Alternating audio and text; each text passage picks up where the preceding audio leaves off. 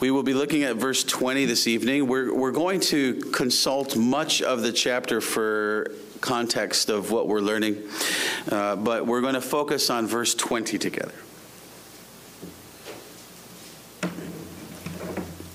Again, let us open our Bibles to the Gospel of John, chapter seventeen. Verse twenty is what we're looking at this evening. Uh, I am going to bring you along through a number of verses through the chapter, so please keep it marked and follow along if you can. Uh, I want to try to uh, bring out uh, a lot, kind of just a flying over, not a deep going into the verses, but just to, to fully appreciate what we're being told in verse twenty. Verse twenty is telling us that Jesus prayed for you and me, and how that is our assurance, another aspect of our assurance of salvation. But the whole chapter is his prayer, and so as we think about the fact that he prayed for us, we want to see some of the things he prayed for for us. But we'll be focusing on verse twenty. So let me read that for us now. John seventeen, verse twenty. Hear now the word of the Lord. Neither pray I for these alone, but for them also which shall believe on me through their word. So right there in verse twenty, if you if you mark your Bibles, and I'm not telling you you need to do that, but uh, if you do, you might you might make a note next to verse twenty. It occurs to me, here Jesus prays for me. You know, it's not really the only scripture we can point to for that, but in particular, Jesus prays for me right here in this verse. That is a comfort. That is a means of assurance for you. Jesus says, neither pray I for these alone, but for them also which shall believe on me through their word. Well, what brought me to John seventeen this evening, and, and again, I'm just focusing on a few things, uh, focusing mostly on the, the fact that he prayed for you. Uh, but we'll look at uh, some things related to that to fully impress assurance upon us. But I mentioned to you a book this morning. I couldn't remember the name of the author, which is embarrassing. I don't know why. I always draw blanks sometimes when I haven't written it down. Well, you know the name, Martyn Lloyd-Jones. And uh, I found a book by him about this thick in uh, one of the Goodwill uh, bookstores. And uh, said, I better grab that. I'm not familiar with that, the assurance of salvation. And uh, as I mentioned, well, the whole title is this, The Assurance of Our Salvation, Exploring the Depth of Jesus' Prayer for His Own. And uh, one thing he points out to us is kind of the sections of the prayer. The first section of the prayer actually play, prays for himself and the glory of the Father, and everything else is the extension of that, the glory of the Father. The next part is he, he prays for more directly his disciples, the apostles, uh, some would argue others with him at the time. And then lastly, uh, about verse twenty through the end, he prays particularly for you and me, Christians that will believe on him. So he prays for us. And that's why we do believe, of course. Now, that book is uh, six hundred sixty-two pages. And, uh, yeah, so I didn't get through it all. But I was motivated by it. I was thinking a lot about preaching on assurance, thinking about a lot about, a lot about the Westminster Standards. And as you know, I'm relying on them, too. And, and to guide me in what scriptures I might highlight. Uh, and uh, I couldn't get away from Martyn Lloyd-Jones. Kind of wanted to say, well, wait a minute, that's a little too much to try to tackle right now. I, I only got about fifty or sixty pages out of it, and I skipped ahead to the important, most direct sections. And I'll share some things with you on that. Uh, but Uh, I don't know that I would have thought of John seventeen related to assurance. In fact, as far as I recall, as I was looking through all the scripture references with the Westminster Standards, I don't think I saw John seventeen referenced. But Martyn Lloyd-Jones writes six hundred sixty-two pages on John seventeen. Now at the end, he, he brings up a couple other scriptures, a couple almost like appendices, but it's almost all about John seventeen. He has a lovely chapter early on, just looking at Christ's example of how to pray, for instance. That would be something nice to maybe have on a Wednesday night study sometime, just going through that.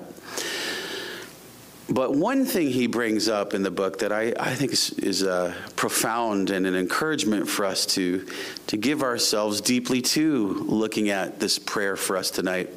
He mentions the great reformer of Scotland, John Knox. You know that guy. You've heard of him, right? You know, and uh, we, the, the reformer of Scotland. He he wrote the history literally about the Reformation of Scotland, which was pretty much an autobiography.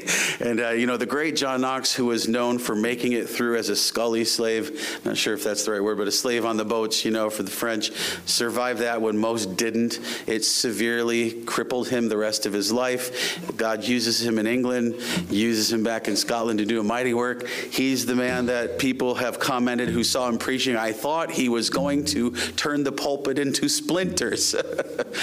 This man, when he was almost to give up the ghost, when he was weak at his deathbed, the last day of his, days of his life, asked his wife to read John seventeen to him. And while she was reading John seventeen to him, he, as Martyn Lloyd-Jones puts it, passed from time to eternity. So he said, please read John seventeen for me. And she did, and the Lord brought him into eternity, thinking of the Lord's Prayer. Again, if you think about what we're studying, assurance of salvation, you can understand why a man at his deathbed, you know, he wasn't perfect like any of us, and how God used him, just like Luther, comes with all kinds of other challenges, you know, uh, that come with all of our imperfections. And you can understand, read for me Christ's high priestly prayer before I die, while I'm dying, until I die, for my assurance of what happens next. Lloyd-Jones writes this, if we had nothing but John seventeen, we would surely have more than enough to sustain us, because here our Lord has given us an insight into our whole position and into everything that is of importance and of value to us while we are in this world of time. I want you to remember what we've been studying Wednesday nights as we pray, lead us not into temptation, but deliver us from evil. The second thing we pray specially, guided by Thomas Watson to understand, is we pray, deliver us from the evil one. Deliver us from Satan. Deliver us from the adversary. Remember, you have an adversary. You have an accuser.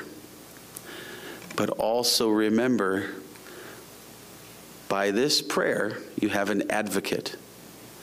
You have an advocate. We speak sometimes of vouching for someone. Oh, I'll vouch for him, I'll vouch for her, or someone says that for us, I'll vouch for him. And it's it's a way of speaking up for and on behalf of and guaranteeing they're good, they can be trusted, they can gain entrance, or I'll vouch for him, he's with me. Come on in, otherwise you're not getting in, right? And uh, the person vouching must have street cred. The person vouching uh, on behalf of another has to have value to be able to bring that other person in. And so Christ does this for us in him to the Father. He's preparing to go back to heaven from whence he came, and he's praying that you and I will see and know that glory with him that he had with the Father before the foundation of the world. And he's about to go die to accomplish that for us. He'd been talking the last few chapters to the disciples, I'm going to be leaving soon. I'm going to send you the Holy Spirit to comfort you. We talked a lot about the presence of the Holy Spirit in us, uh, testifying to our spirits with the Son of God for assurance this morning. But also Jesus prayed for us. He vouched for us. Why did Peter, who denied Jesus three times, wept bitterly over it, returned to serve Jesus and feed his sheep? Ultimately, why? The answer is because Jesus prayed for him before it even happened. Luke twenty-two, thirty-one to thirty-two, and the Lord said, Simon, Simon, and of course that's another name for Peter the apostle, Simon, Simon, behold, Satan hath desired to have you, that he may sift you as wheat, but I have prayed for thee, that thy faith fail not. And when thou art converted, strengthen thy brethren. Notice this, I have prayed for thee. Satan himself is after Peter, but the reason he doesn't get him is Jesus intercedes as mediator and prays for him. You can think of all the illustrations through the Pentateuch, now in Deuteronomy, where Moses is the type of Christ as the mediator and protects us from otherwise certain destruction that we bring upon ourselves. But I have prayed for thee. And then notice he says that your faith doesn't fail. So therefore his faith didn't fail. Why? Because Jesus prayed specifically for that for him. And what else? Notice this. This is an insight of another. Uh, I couldn't remember where I got it from, but I think it's that book, Our Ancient Foe. But notice this. He didn't say, I've prayed, thy faith fail not, and if thou art converted, strengthen thy brethren. He prayed, when thou art converted, strengthen thy brethren. It's going to happen because I asked for it. It will happen. When you are converted, and not the sense of converted from not being a believer to a believer, but converted back. You know, we're always being converted, as it were, uh, more and more. When you come back to your senses, strengthen thy brethren. And when you do, not if you do, when you do, because I've prayed for you. Just as Jesus prayed for Peter like that, so, beloved, he prayed for all of you who would believe Peter, and who would deny Jesus like Peter, and who would weep bitterly like Peter, and return to serve the church like Peter. Why do you keep coming back? I'm sure each and every one of us has had times where I don't know if I'm going to make it to church today, if ever again. How can I go and face Christ? How can I go and face my brethren? And why do you make it back? Because Jesus prayed for you. We can't comment on others that come and go, but what we can comment on is you are here because Jesus prayed for you. And you'll be here again because Jesus prayed for you. Not if, but when you're back again to serve him next Lord's Day. It's because Jesus prayed for you, that you would strengthen the brethren, that you'll serve the brethren. It isn't just for you. And as you'll see, this whole prayer isn't even about us. It's for his glory, and ultimately it's about God's glory. He prays for us that we would continue to glorify God. Christians will be believing on Jesus in and into eternal salvation because Jesus asked the Father for this to be so. And that's the only reason you need. That's the only thing you really need for assurance. The Spirit testifies to you personally, but the greatest source of assurance, Christians, I give this to you as, as the main idea of our verse. Christians will be believing on Jesus in and unto eternal salvation because Jesus asked the Father for this to be so. So if someone were to insist, you can lose your salvation, and some do insist it like that, like there's, I don't know, I don't know why they're so bold about it. It's a pretty pathetic thing to say as someone pretending to be a Christian and represent Christ, and there's certainly no hope or assurance in that. If someone were to say you can lose your salvation, they'd have you can counter, what about John seventeen? Are you saying the prayer of the mediator is to no effect for his people? And it's all for the glory of God. Are you too, you trying to take away God's glory? God will have the people he sent his son to save. Jesus doesn't lose one of those people. And then he gives them back into God's hand as he returns to his right hand. Westminster Confession of Faith, chapter eighteen, section four. I gave you the first three of four this morning. Chapter eighteen is on assurance of salvation. By the way, that's a, one of the strengths of the developing, more mature confession based on all the important things that have come before. You will not see this level of discussion. You'll see a wonderful, you'll see wonderful aspects of it, such as in Heidelberg Catechism number one. But this developed and detailed discussion of assurance is something new, which is why I always like to say, if you don't mind, a little aside here, especially for... Uh, Uh, for Missus Ragland, if you don't mind, used to be her pastor years ago. Doctor Wayne Spear, I remember in seminary, said, well, you know, the Westminster Standards are said to be cold. They're not nearly as warm as the Heidelberg and the, you know, the three forms of unity. And I always remember, and, and Doctor Spear is not one to guffaw or be very demonstrative. He's an old Scot, you know. But his answer was, ha! Look at the chapter on assurance of salvation. You know, he didn't say it like that. I couldn't do that. If I tried to do it, well, he doesn't have a Scottish accent. If I try to do a Scottish accent, I always sound Japanese. I don't, I don't know why that is. I can't do it. But actually, he didn't have that accent. He was born, raised in America. But he didn't, he wouldn't have expressed himself quite that way. But I want you to recognize the blessing we have in, in the Westminster Standards, that it's fully, more fully developed, standing on the shoulders of all those before us, including such as covenant theology, and in this case, a whole chapter on assurance. And I want to encourage you and remind you to go back to it when you need assurance. And I know we always need assurance. So the last section, four sections, chapter eighteen on assurance in the Westminster Confession of Faith says this. True believers may have the assurance of their salvation diverse ways shaken, diminished, and intermitted, as by negligence in preserving of it, by falling into some special sin which wounds the conscience and grieves the spirit, by some sudden or vehement temptation, by God's withdrawing the light of his countenance.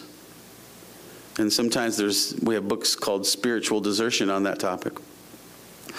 And suffering even such as fear him, to walk in darkness and to have no light. Yet, so what they're recognizing is all that's been said before in the other sections, we recognize that your sense of assurance can waver. You can have strong sense sometimes, you can have a, a weak sense other times, and, and doubt your salvation. But here's what it says: though that can be so, yet are they never, true believers, never so utterly destitute of that seed of God and life of faith, that love of Christ and the brethren, that sincerity of heart and conscience of duty, out of which, by the operation of the Spirit, this assurance may, in due time, be revived, and by the which, in the meantime, they are supported, they are supported from utter despair. So there's never a time where God is going to let you get to the point of utter despair that you doubt and conclude you're not a believer and you lose the faith. It's not possible. Why? Among other reasons, John seventeen. Jesus prayed for you. Jesus acted as your advocate and mediator in his high priestly prayer. John seventeen, and I'd like to look through it with you together. Again, the whole thing is ultimately a prayer for you. Uh, I want to focus on verse twenty and along with verse nine, and we'll return to it. With the main thing I want to keep impressing with you tonight is that Jesus prayed for you. He prayed that you would believe, and that you'd always believe, and you'd be in glory. But let's let's look at some of the sections of it and get a sense of this prayer in toto that he prayed for you. First, the plan of glorifying God is the root of assurance, verses one through five of chapter seventeen. These words spake Jesus, and lifted up his eyes to heaven and said, Father, the hour is come. Glorify thy Son, that thy Son also may glorify thee, as thou hast given him power over all flesh, that he should give eternal life to as many as thou hast given him. And this is life eternal, that they might know thee, the only true God, and Jesus Christ, whom thou hast sent. I have glorified thee on the earth. I have finished the work which thou gavest me to do. And now, O Father, glorify thou me with thine own self, with the glory which I had with thee before the world was. He's saying, I am about to go to the cross, and after that, I'm completely done. I've lived the perfect life to be the perfect sacrifice. Then I will raise myself from the dead. I will ascend back into heaven where I came from, back with you in the glory we've enjoyed from all eternity. This is the root of assurance.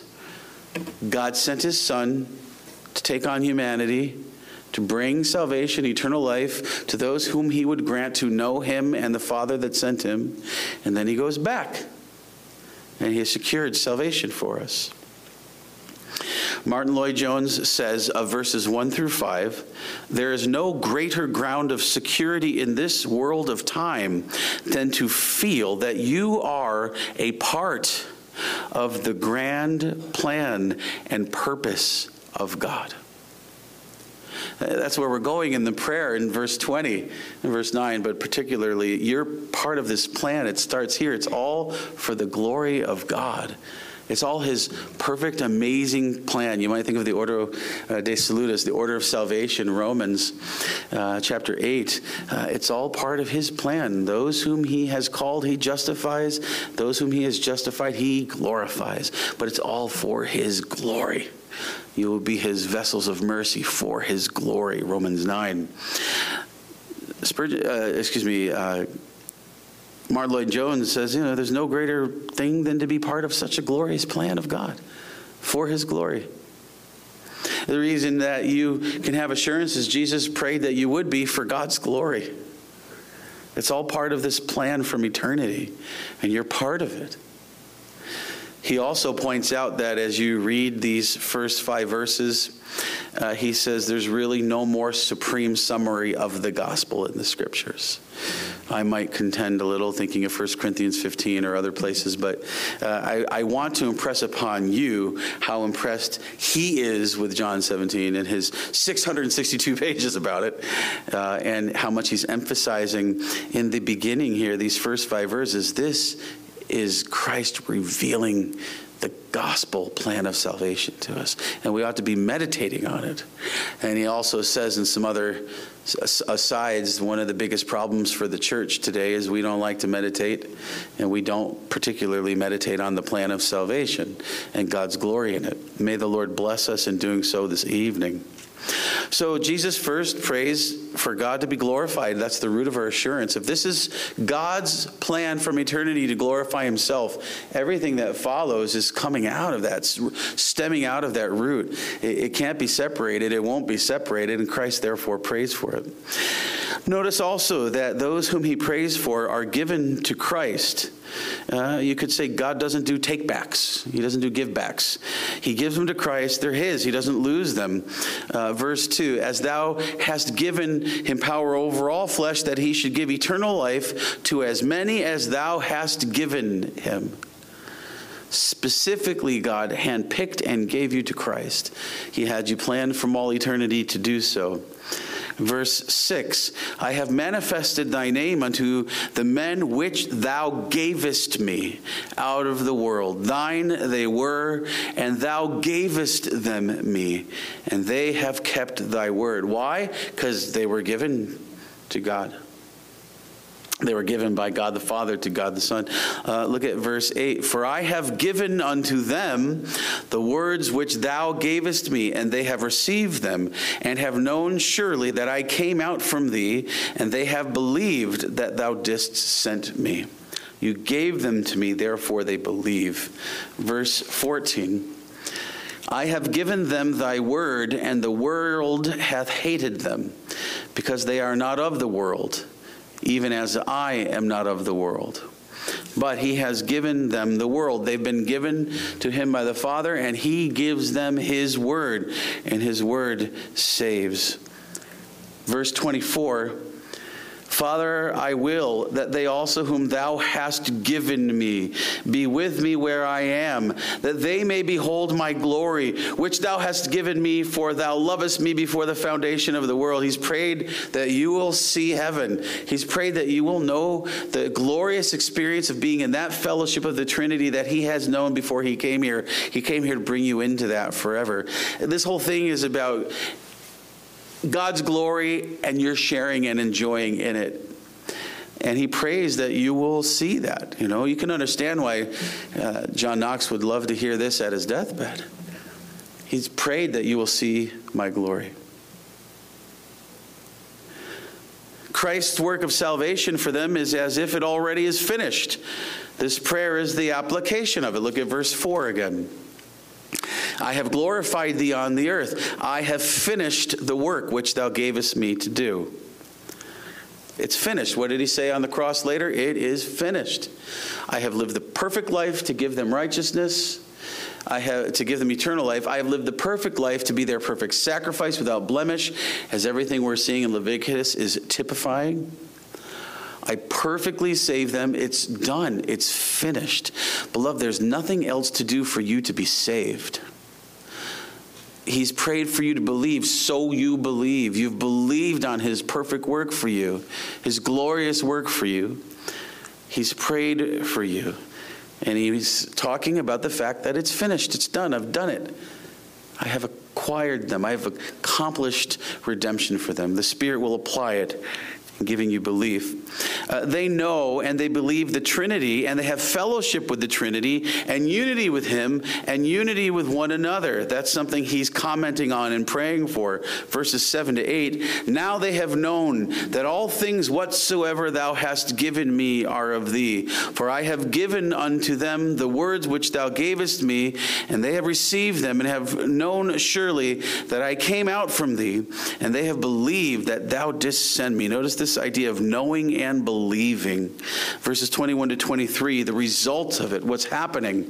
That they all may be one, as thou, Father, art in me, and I in thee. That they also may be one in us, that the world may believe that thou hast sent me. And the glory which thou gavest me I have given them, that they may be one, even as we are one. I in them, and thou in me, that they may be made perfect in one, and that the world may know that thou hast sent me, and hast loved them as thou hast loved me. And then verse twenty-five, O righteous Father, the world hath not known thee, but I have known thee, and these have known that thou hast sent me. So he's praying about that you know, just as we saw this morning by the Holy Spirit's testimony, you know. You know that these things are true, but what's more, you know God. You know Jesus and the Father that sent him. And he's praying that you know unity, that you know union in Christ, that you know fellowship with the Trinity. And also he prays for the church to have unity. And doesn't that draw you back to Philippians two that we were in uh, a while back in the evening sermons? What is Paul's great concern? That we would have humility, that we would have unity, that we would all have the mind of Christ. Here Jesus is praying with that mind, that we would have that mind. So when you might doubt and wonder, not only whether you can have assurance that you will persevere to the end. When you're concerned for the church, you, the church will persevere unto the end because Christ has prayed for its unity. And our unity together in Christ, in fellowship with the triune God. Ultimately, Jesus prayed for you. And this is what we want to emphasize. Look at verse nine. Uh, I, I pray for them. I pray not for the world, but for them which thou hast given me, for they are thine. Again, you've given them to me, but I pray for them. And now verse twenty, our, our focus verse this evening. Neither pray I for these alone, but for them also, which shall believe on me through their word.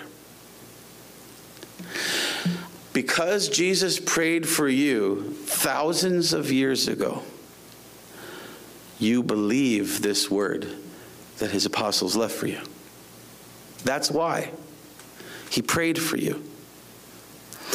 John twenty, verse twenty-nine is true because of John seventeen. Jesus saith unto him, Thomas, because thou hast seen me, thou hast believed.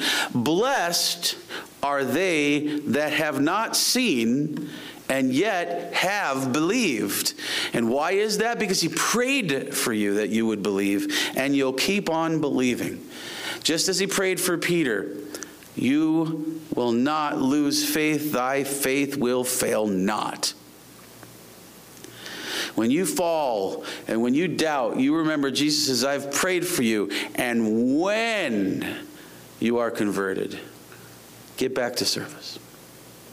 Because you were prayed for by Jesus, whom having not seen ye love, in whom though now ye see him not, though now ye see him not, yet believing ye rejoice with joy unspeakable and full of glory. First Peter one, verse eight. Because he prayed for that, so it is so, and so it shall always be. Notice, as you consider that he prayed for you, I hope this further impresses you how blessed you are, Christian. He prayed for you, but notice something in verse nine. I pray for them, I pray not for the world. I pray not for the world. He didn't pray for everyone.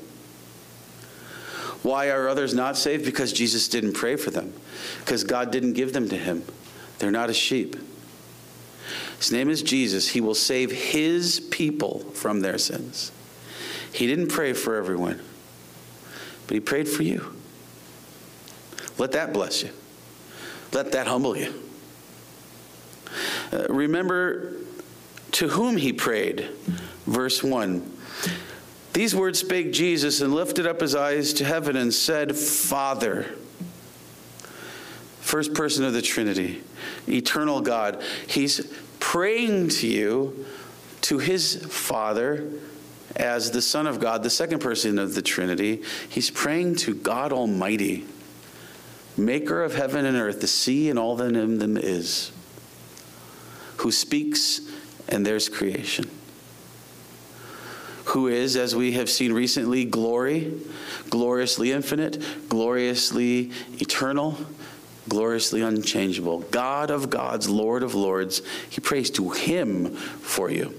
You might think if someone had a connection to a certain high-level governor or, or president or something, uh, and you wanted to, some to vouch for you and get you in or put a good word in for you, maybe for a job, how excited you'd be if you knew someone who knew the head honcho. Jesus Christ is praying to the God of gods and Lord of lords for you. Look at verses ten and eleven. And now I am no more, excuse me, verse ten. All mine are thine, and thine are mine, and I am glorified in them. And now I am no more in the world, but these are in the world, and I come to thee. Holy Father, keep through thine own name those whom thou hast given me, that they may be one as we are. Notice that constant prayer for unity reflecting the Trinity.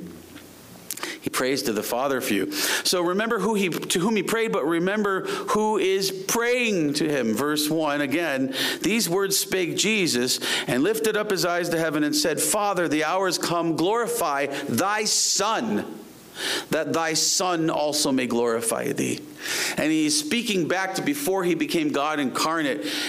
The second person of the Trinity, eternal God himself, is praying to eternal God himself for you. You're part of this glorious plan of salvation. You see this again in verse three. And this is life eternal, that they may kn- that they might know thee, the only true God, speaking to the Father, and Jesus Christ, speaking of himself as the Son of God, whom thou hast sent.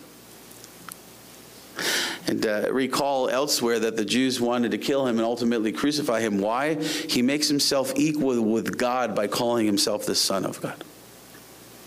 He is God. God the Son is praying to God the Father for you. And as he said in the earlier chapters before this chapter, he sends God the Holy Spirit to be with you until he brings you into full glory. Here's the Trinity today, especially. He prayed for the Father to keep you. Verse eleven again.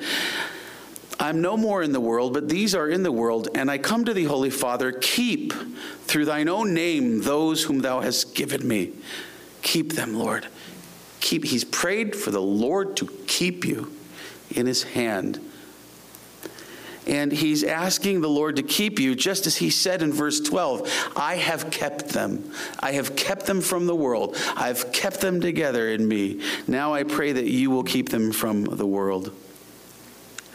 Just as he did, John six thirty-nine and ten twenty-eight, he doesn't lose one of the sheep that his Father has given them. He keeps them. And now he prays that you would be kept in his departure bodily. He prays that you would have joy. This is related to assurance. Remember, we saw that this morning with First John.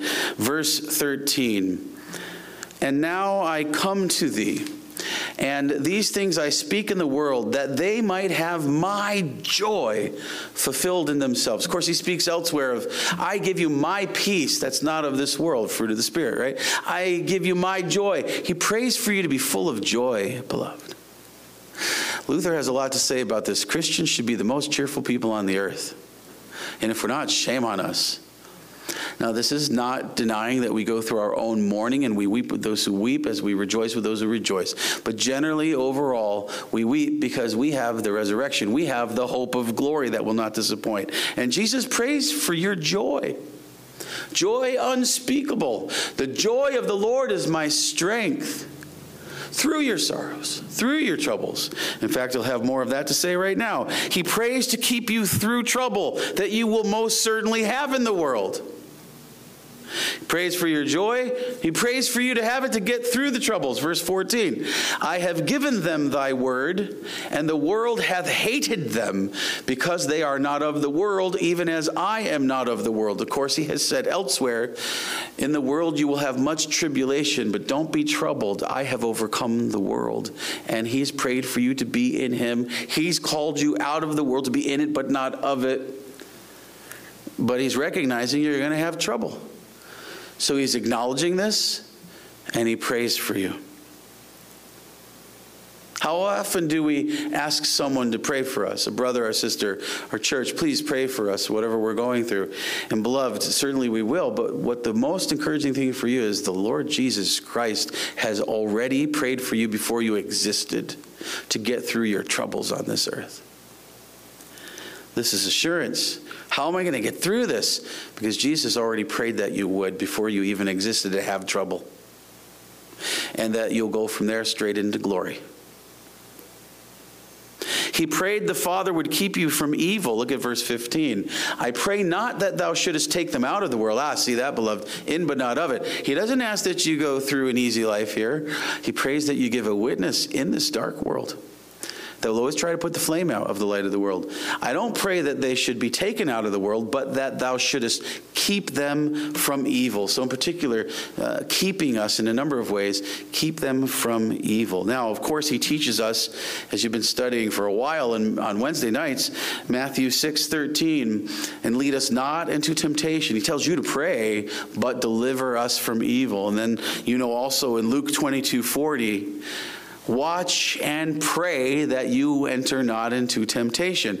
Well, praise the Lord. He tells you to pray this from two different angles, but also he's prayed for you himself to be kept from evil. And ultimately, evil consuming and overcoming you and taking you away.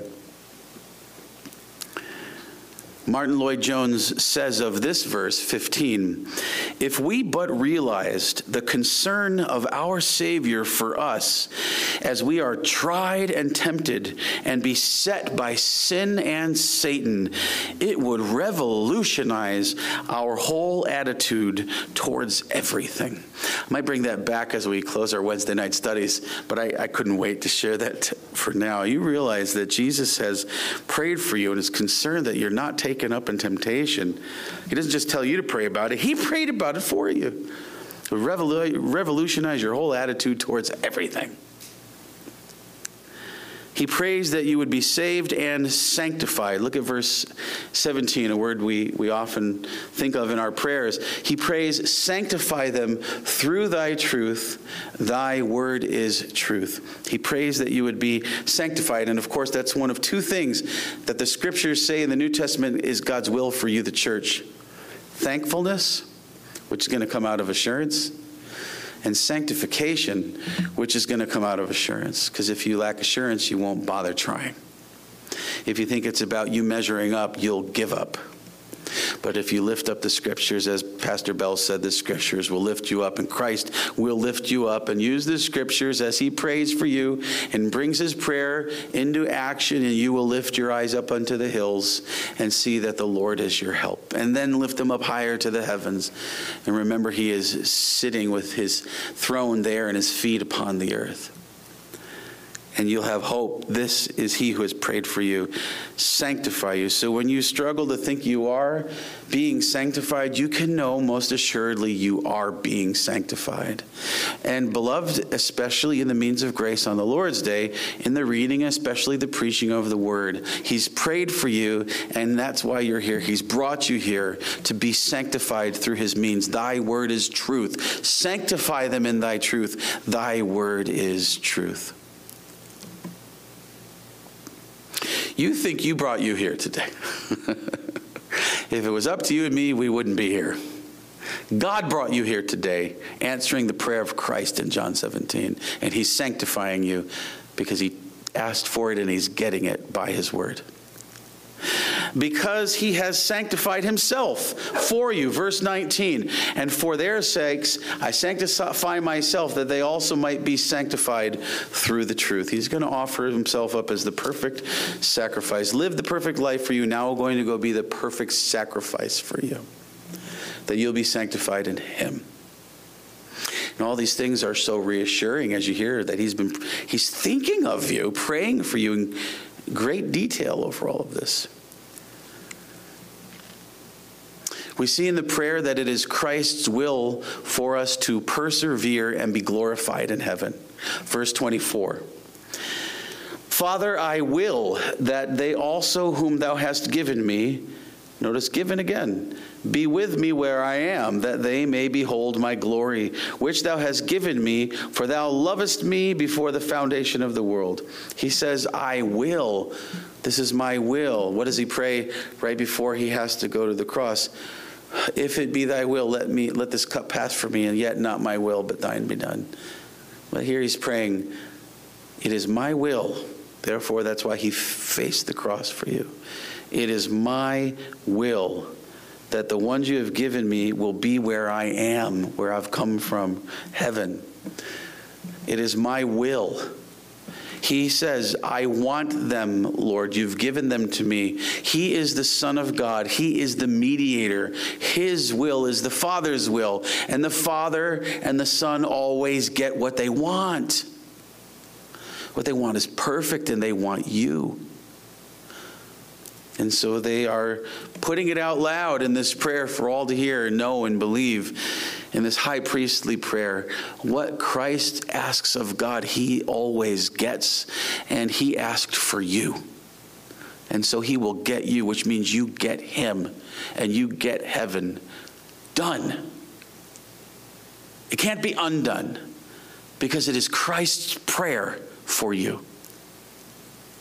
Christ also declared his name to them and their union in and with him. So God's love will abide in us. Verse twenty-six, and I have declared unto them thy name, and will declare it, that thy love wherewith thou hast loved me may be in them, and I in them.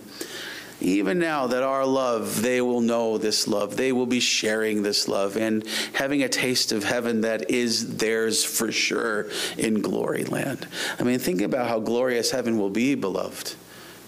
Perfect love. Perfect love of God. Perfect love of one another. It's incredible to consider. But we need only look at news on anything that's happened recently. We only need to uh, read the history books to know how the world is with a lack of it. Perfect love. What a place this will be, and it's yours. Let me review some things from the Westminster Larger Catechism, which largely reflect the confession. Larger Catechism seventy-nine, and this is to assure you with the prayer of Christ before you. True believers, by reason of the unchangeable love of God. Notice that unchangeable. We saw that last week. God is gloriously unchangeable. This is, it can't change, his prayer for you. By reason of the unchangeable love of God and his decree and covenant to give them perseverance, their inseparable union with him, his continual intercession for them, and the Spirit and seed of God abiding in them can neither totally nor finally fall away from the state of grace, but are kept by the power of God through faith unto salvation. Notice his continual intercession. He already prayed for you thousands of years ago in John seventeen. That's enough. He prayed. He's always reflect, uh, representing you now as the high priest, your advocate in heaven. You have a great high priest. So he's continually making intercession for you with an unceasing priesthood after the order of Melchizedek. Letter to the Hebrews, featuring uh, Psalm one ten and Genesis fourteen. Larger Catechism eighty.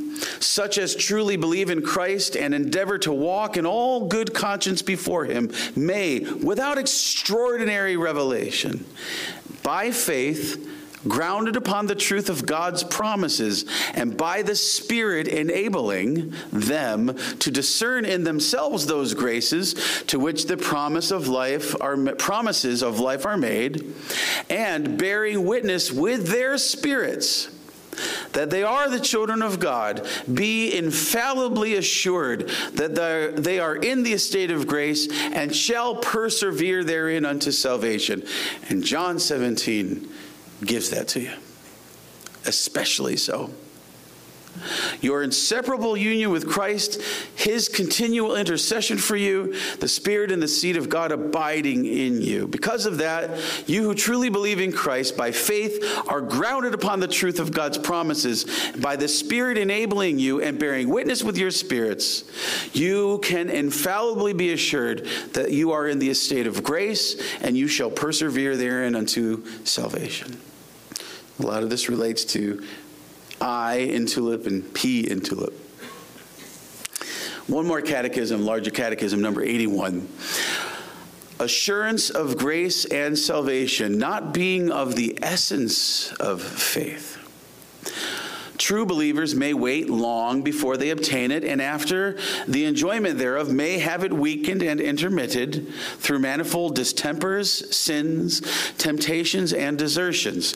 Yet are they never left without such a presence and support of the Spirit of God as keeps them from sinking into utter despair. Though it can waver, it's never taken away.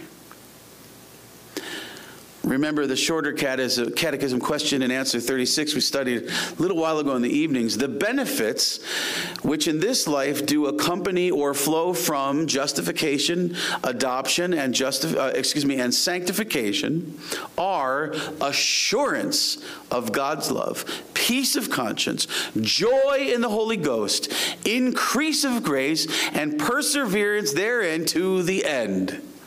But notice the first thing listed, benefits in this life that accompany justification, adoption, and sanctification, assurance of God's love. You see that in John seventeen. Remember also what we looked at this morning, but I want to apply it to you again. Confession of Faith eighteen, section three.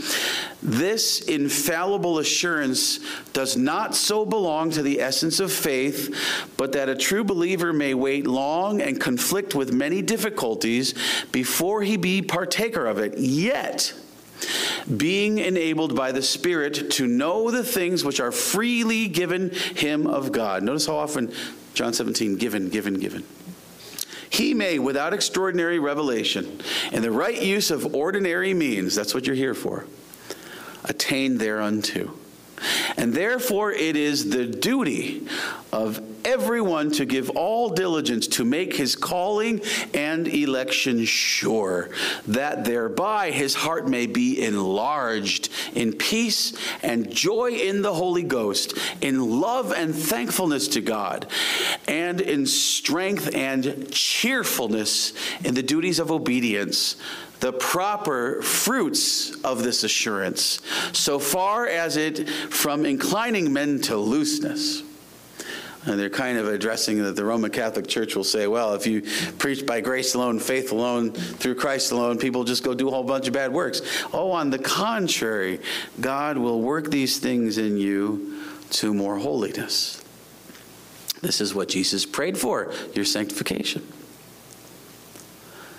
The fruit of the Spirit of Christ, notice again in verse thirteen, have joy. I brought that up this morning with First John. I want to bring it up again. Have joy. We are too downtrodden. May the Lord increase our joy, to be our strength, but to be our witness. Why would people come otherwise? But enjoy God and your salvation. Further, Martyn Lloyd-Jones says that, you know, it's amazing that Jesus says they have kept thy word, considering all their blunders, such as Peter's denying him. They have kept thy word. He says, how can that be said except for ultimately he keeps his word, and God the Father keeps his word in this prayer, and it's an eternal plan, and ultimately they keep his word.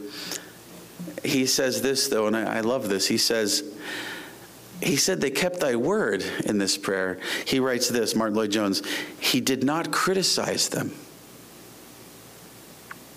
He prayed for them. And beloved, I think we all know the jokes about prayer chains that are really gossip chains, right? Just pray for one another. So Jesus, and here's more to the point, Jesus does not criticize you in his prayer because he sees you in himself, and the Father sees you in him and him in you. He prays for you as more than conquerors. He doesn't criticize you. This is really good timing, I think, with our men's study where we are with Jonathan Edwards, Charity and its Fruit, Thinketh No Evil, not having a censorious spirit.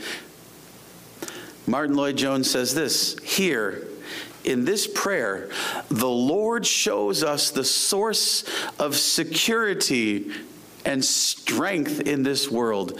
Can you imagine anything that is more comforting than this?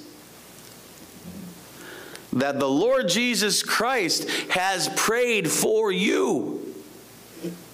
The Lord Jesus Christ himself has put us into the safe keeping of God, and that we are therefore in God's safe keeping.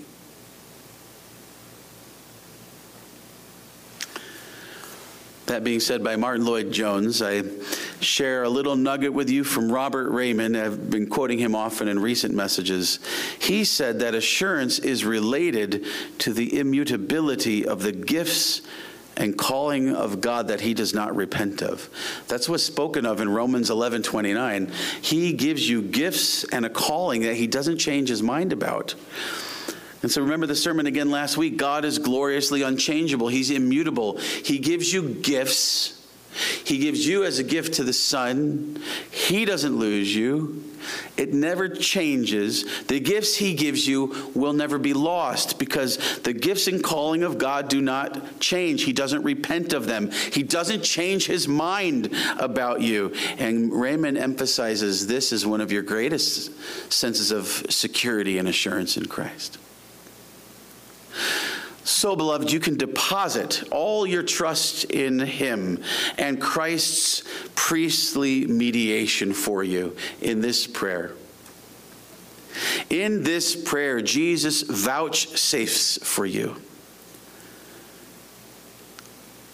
Vocabulary dot com tells us that the word vouchsafe comes from the Middle English expression to vouch, or that is to assert or confirm something safe on someone, meaning you confer something in a way that's secure. Jesus vouchsafes you for the Father. He vouches for you and you are safe. J. Ellis writes this, there used to be an old battered safe standing on Broadway in New York, on which was the notice, it stood the test. The contents were all saved. It had been in one of the hottest fires New York ever saw, but the old safe had carried its treasures safely through it all. No life so safe as that which is guided and controlled by Christ, he says. And beloved, so Christ guides and controls your life, safely assured into the next life by his high priestly prayer in John seventeen. And so, as you have looked that he's prayed for you, and you've looked at what he's prayed about for you and about you, beloved, may you rest assured in salvation because Jesus prayed for you. That is the message for you. Circle it in your bulletin, screw it in your cranium as you go home tonight, and pray on it and sleep soundly. Rest assured in salvation because Jesus prayed for you. You look up to the first service where you've already circled, rest assured in salvation by the Spirit's testimony within you, the intercession in you on earth. But again, now tonight, the intercession in heaven. First on earth in this prayer, continually in heaven, the mediator in heaven, the Lord Jesus Christ. Rest assured in salvation because Jesus prayed for you. And when you need reassurance, when you need more assurance of your salvation, if nothing else, remember John seventeen. Skip ahead to verse twenty and then read the whole prayer and rest assured. Let us pray. Lord God in heaven, we are so thankful for this assurance. We confess that we are often too much like the man in James one, going to and fro and lacking assurance, lacking security. But it's not because of you. It's not because of what you've prayed. Lord, let us pray through this prayer and thank you. Thank you, Lord God, for including me, including me, including us as part of your great gospel plan of salvation for your glory manifested. Oh, Lord, thank you that you have chosen us and given us to the Son. The Son has kept us and given you back. And he sent the Holy Spirit to keep us and testify to us that we are yours. And you abide in us and we abide in you because of the Holy Spirit. Lord, we praise you, Father, Son, and Holy Ghost. And we thank you for such blessed assurance. And we pray that this time today, bathing in these doctrines, will send us out indeed with more joy and a more glorious witness to the world, that you would draw others of your elect in here to glorify your name together and celebrate what we have to look forward together in thy kingdom come. And we do pray together as you taught us to pray, saying, Our Father, which art in heaven, hallowed be thy name. Thy kingdom come, thy will be done in earth as it is in heaven. Give us this day our daily bread, and forgive us our debts as we forgive our debtors.